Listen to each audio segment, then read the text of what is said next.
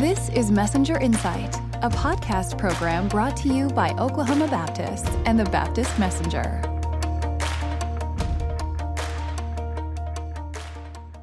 Hello, everyone. Welcome to this Baptist Messenger episode. This podcast, we're going to be talking about State Question 820, a vote that's happening on March 7th, right here in Oklahoma, dealing with recreational marijuana. And I'm joined here with two pastors in our state who have written on this topic and have a lot to share. I'll talk to Kenny Mossman, who serves at Carnegie First Baptist Church, and Jeremy Smith at Eastwood in Midwest City. Brothers, welcome. Thanks, Thank you. Brian. Thank you. So here we are, just days away from a crucial vote, State Question 820. Normally, when you think voting, it's March, or uh, it, we're not talking March, we're talking November and other elections. But this is a special election. State Question 820 would take our already booming, exploding, out of control marijuana industry and take it to the next level of recreational marijuana. If you believe proponents, they they would tax it and regulate it, but there's a lot of empty promises and disguised consequences, some of which we're going to be talking about today. But each of you have written, written articles for the Baptist Messenger uh, dealing with this whole topic of marijuana. And I thought we could begin, Kenny, by talking about the one you shared just recently about uh, why State Question 820 was a concern to you and a member of your church. Could Yeah. you explain? Uh, the member in our church is Eric Stuckman, and he's uh, he's a phenomenal member um, from a um, very unlikely past. He uh, he was deeply immersed about about 11 years ago in the drug culture in Oklahoma, and um, uh, and and far beyond marijuana, but is quick to note that marijuana was his entree. And and I realize that's something that we've heard over and over again. But I don't think the the gateway message. Uh, I don't think we can allow it to get tired uh, because it's it's real. And um, Eric wound up all the way into uh, meth, Xanax, and and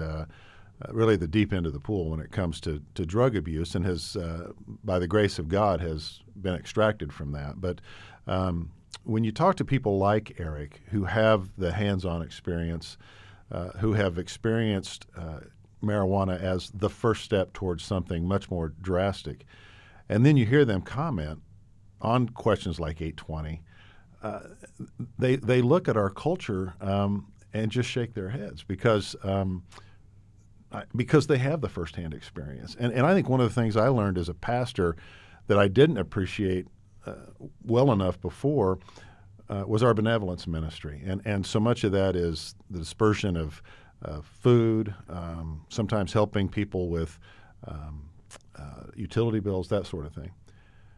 The people who come into our office, which are, are already too many, are people who have substance abuse issues. And I've talked to many of them, and I trace it back to it started with marijuana. And so when I talked to Eric at the end of the day, um, when we were writing his the article that appeared in the Messenger, you know, he just said, "Look, if we know that it has this potential impact, then why would we make it easier?" And when that comes out of the mouth of someone who uh, has lived um, the most desperate part of the drug life, it has to carry more gravity. Absolutely. I was so glad he was stepped forward to share that testimony. I was speaking in a church context the other day, and we shared about some of the disguised consequences of this bill, how it creates some child endangerment issues, and uh, a lot of other problems we could talk about. And a gentleman stands up with a very similar testimony. When I was young, I got involved in marijuana. It led to worse. God saved me out of it, but I want to prevent others from going down this road.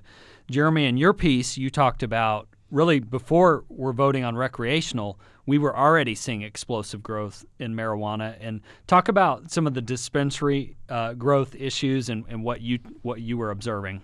Yeah, so you know, June of 2018 is when we passed State Question 788 and allowed for uh, what has been termed as uh, medical marijuana. But we know the uh, licensure that goes for that is so easy to get. Um, th- there's a very low bar. It's not even a prescription that you have to get, but just a recommendation from a doctor, which allows then you to uh, to purchase that. And so that led to an explosion of dispensaries. I mean, when you look at the number of dispensaries we have in the state of Oklahoma, and you know we have more dispensaries than Baptist churches, as we've talked about, uh, over 2,000 dispensaries now in the state. Uh, we have more dispensaries than gas stations. How many times yeah. do you see a gas station? I know uh, in Midwest City, where I am, uh, on one particular road, as you're driving down it, uh, one mile section, you'll see seven dispensaries. Wow. And then the next mile section, there's another five. So 12 in the heart of Midwest City. Um, so these continue to, to grow um, and shut down. There's a lot of overturn with it, but you know the indication of the dispensaries links back to all the grow houses, and we know if you're watching the news, the the danger that's happening there as we see uh, increased crime, uh, both murders and sex trafficking. You know things that we are concerned with, uh, especially as Baptists, are occurring because of the industry that's just exploding all across our state. Absolutely. And, and in your column, you noted one dispensary in particular that pricked your conscience and you couldn't couldn't get over. Can you talk about that briefly? Yeah. Yeah. So as I was driving back from Falls Creek uh, a couple summers ago, I was driving up one of the highways off of I-35, and uh, I saw a steeple in the sky, and I thought it would be a church. And as I got closer, I saw that the sign had been changed, and it was now a dispensary. And the, the white cross had been replaced with a smaller green cross. Mm-hmm and that was just, uh, you know, the, the thought of the direction of our state when churches are being replaced with dispensaries is a sad commentary for the direction of our state. Absolutely. You know, uh, Dr. J. Rufus Fears used to say that the city skyline tells the character of that city. And sadly, the character of Oklahoma is peppered with marijuana and other vices. Do you, you remember that Christmas movie, It's a Wonderful Life? George Bailey, he, he gets a glimpse of what life would have been like if he hadn't lived. And it's a nightmare vision of Pottersville, which is just catering to every person's vice. And, and sadly, that's what we're seeing in Oklahoma with gambling addiction, with now marijuana. And the church often, so often, is called on to clean up the messes. But with State Question 820, we want to step in and say enough is enough. Why would it be important, Kenny? You know, you're you're newer to the mm-hmm. pastorate, but why would you, as a pastor, want other pastors to know? No, th- this is an issue we should we should speak into. Well, I think most of them are going to be able to relate to what I said earlier about um, benevolence. But uh, you know, I think w- we live in an area. I'm in Western Oklahoma where there's quite a bit of poverty. There's already a tremendous strain on family lives. Uh, we see a number of disenfranchised children. Uh, we see a number of, of uh, families that are, I know we've become somewhat accustomed, unfortunately, to broken families, but I'm talking about severely broken families. Mm.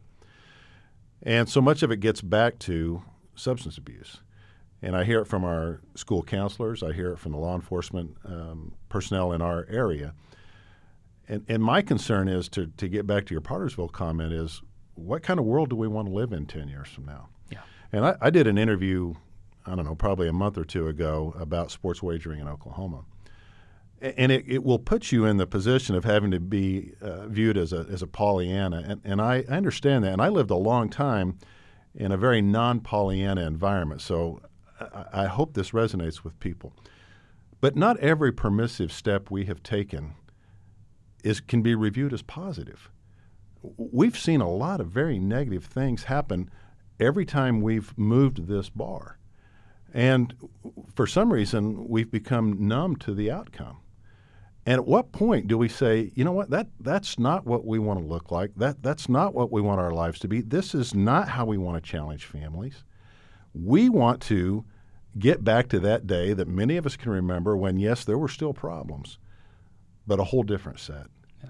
um, that, it, frankly, were easier to deal with. And as pastors, we don't just pastor our church, and that's especially true, I think, in, in smaller settings. A, a, person said when I went to Carnegie, they said, You're not just going to pastor that church, you're going to pastor that community. And that's true. If we're going to look out across the landscape of our communities, what do, they, what do we want them to look like for our children? And, and right now, it's a pretty dim view. And if we don't start taking some steps to reclaim the ground that we've lost, our children are, are going to grow up and be adults in, env- in an environment that's far worse than the one that we were in. Yeah, yeah. And each of you as pastors have been around, you know, young people and this generation coming up and and uh, just it's kind of become normalized. You, you, talked in your column, Jeremy, about is Oklahoma going to pot? and just that visual of of both ruining but also literally the cannabis. And uh, we're seeing big cannabis uh, big cannabis is even trying to affect this election. Millions of dollars being poured in. Uh, former governor keating wrote a column for the tulsa world that said recreational marijuana is bad. State question 820 is worse. And you start pointing out that this bill allows for people to smoke marijuana around children that this bill disallows marijuana addiction to be factored into child custody cases, that there's very a lot of confusion about expunged records and what that would mean. And so we're dealing with a lot of disguised consequences here. Jeremy, as you have conversations in and around youth ministry, are you finding sort of a lax attitude toward it and that people need to know, like biblically, why this would even be a problem? Absolutely. And, and it comes back to, I think, a little bit of, I think about my parents' generation. So my okay. parents graduated in 65 and 66. And, you know, the, the views on marijuana and a lot of other moral and ethical issues was very lax in that time of the 60s. And so our perspective on marijuana use, I think, is is resonating and uh, reverberating from that. It's getting more and more accepted. Uh, meanwhile, the THC levels have increased by 15% from, you know, we'll, we'll talk about that this isn't your parents' pot, right? Uh, yeah. Uh, that it's it's something completely different, but it's it's just becoming accepted. It's becoming accepted in you know you drive up and down the street and you smell it. I was driving uh, just south of this building this last weekend, and as I was driving up May Avenue, I could smell it through coming through, and my my kids were in my truck, and uh, you know it's a little it's a little disheartening. Uh, you look at the statistics talking about kids um, since 788 passed, uh, there's been an increase of 4,000% of THC related emergency room visits by children from the ages of zero to five. And it's not just kids that have been affected. I know in the state of California, uh, for those in the boomer generation, there has been an increase of 2,000% of THC related emergency room visits. And so we, we are just trying to dismiss it think it's not that big of a deal. And that's what a lot of the uh, proponents of it will try to put before us and say it's not dangerous when every statistic points in the opposite direction.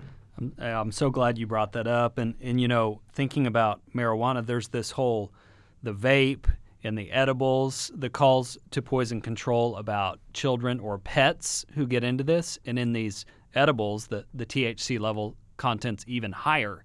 And so people may or may not have kids, but a lot of people have pets too, and, and this this can be dangerous there. But biblically, you know, we, we try to be compassionate on the ministry side, but cautionary about uh, steps that would damage someone's life. So we're dealing with March 7th, State Question 820. We've got just a few days left to get out the vote. The polls on this are very tight, and we know that the yes vote will be highly motivated to be out there, well funded, and uh, the the messages sound fine on the surface, but when you drill down, you see you see the uh, staggering problems. You know, Kenny, um, as in your in your capacity, you served on the Ethics and Religious Liberty Committee, and uh, just in these last five years, it seems like we've taken so many more dramatic turns for the worse. Um, is there anything as you whether it be Eric's testimony, anything that gives you a, a, hopeful note as you consider all this, Kenny, something as you've stepped into the pastorate? Well, I, I do think people are starting to understand that um, culturally, uh, the unraveling has to stop at some point. We can't stay on this path. And um, and so I, I see a little more urgency, I think, within our church on on these uh, sorts of things. I I told our congregation a couple weeks ago that if this measure passes, many of you will have to increase your giving for us to meet the needs that will be created within our community, and that's that's um, that's not a, a, shock statement. It's it's the absolute truth based on what I've seen in just a year in Carnegie. Um, uh, but I'm starting to see some people that are really starting to stand up, and, and I, I hope it's I hope it's widespread. I, I hope we understand we've got a great state. We lost some ground on 788 um, we need to regain that. And you know, I, one of the things about the um, the opposite side of this argument that I see uh, says that um, you know life gets so much easier for law enforcement. I, I, I, grew up in law enforcement. My dad was a state trooper. I've got law enforcement officers who are on the front lines of the drug task force in our church, and I'm I haven't heard from any of them that a more permissive approach towards marijuana will make their jobs easier. I can tell you that there are law enforcement officers in Oklahoma who are quite fearful that their jobs are about to get a lot more difficult if this isn't stopped. And so um, that urgency is encouraging to me, uh, but I, I, I get the sense that we're at a real crossroads right now. I think this is a really important vote because if we are at some point going to draw a line, where's it going to be? And this seems like the right spot. I, th- I, think many Oklahomans realize, to Jeremy's point, we never thought we'd see the proliferation of cannabis shops like we've seen in Oklahoma, and there, there's one on every corner. If that was the case simply over medical marijuana, what is legalization going to look like? And so I think if we'll just apply a little common sense here and start to value what we have in Oklahoma and what we have in these Oklahoma communities, um, I'm hoping this undercurrent of urgency that I think I'm seeing in our church uh, will become will become a lot more widespread throughout our state. Good word. Good word. Jeremy had mentioned some statistics on the dispensary on the growery side. Oklahoma actually has more groweries, marijuana groweries, than California, a state 10 times our size that's had marijuana 25 years. Even the LA Times has been running articles with concern about the marijuana industry in California. Uh, how much worse condition will we be in? You know, uh, so state question 820 is completely unwise. It's unnecessary. It, it opens up all these adverse effects on individuals, communities. Um, Jeremy, what would you most want pastors or others to know as they go about this, this, and and maybe even boldly speaking out on social media or telling their friends? Uh, give give us a word about all that as we roll a few days away now. Yeah, absolutely. Have the conversations. Uh, I was had a sweet little group of our senior adults Bible study this morning and sat with them and talked about this issue with them and uh, and and there's there's more uh, opponents to this than I think we realize. Whenever I began having conversations about this a few months ago, uh, specifically about this vote, people were just assuming it's going to pass. Well, I I'm afraid I, I, thought maybe they were right, you know. But then I, I went and I looked at some of the advertisements that were out there that were on social media, and I went and I looked at the comments and these were on their Facebook pages. And how many people were speaking out and saying, "We don't need this. This is not good for us." Uh, you know, the the advertisements. It's for the kids. You know, how many times have we been uh, uh, caught with that bait with the hook underneath? And seven percent of 788 was supposed to go uh, to education, and and you can see that it has not helped. And so we need to speak against the lies. Uh, we need to speak the truth, and we need to be willing to speak to the dangers of this. And there's a there is definitely a moral danger. Uh, Paul warns people to, uh, to to not be drunk on wine, right, but to be sober. And this is a, a method of escape. And I think there's a spiritual component here that we as the church should be seeking to meet. If people are trying to escape from their reality through this and, and other drugs and, and other behaviors, how powerful can the gospel of Jesus Christ be in this moment? How much better is the gospel than anything else that someone can fill themselves with? Great word. Gentlemen, thank you for researching all this and, and coming on the podcast. Uh, we'll be uh, encouraging every church to access the resources. Um, go to oklahomabaptist.org slash SQ820. We've got bulletin insert. We've got a fact sheet, slides people could use in their church.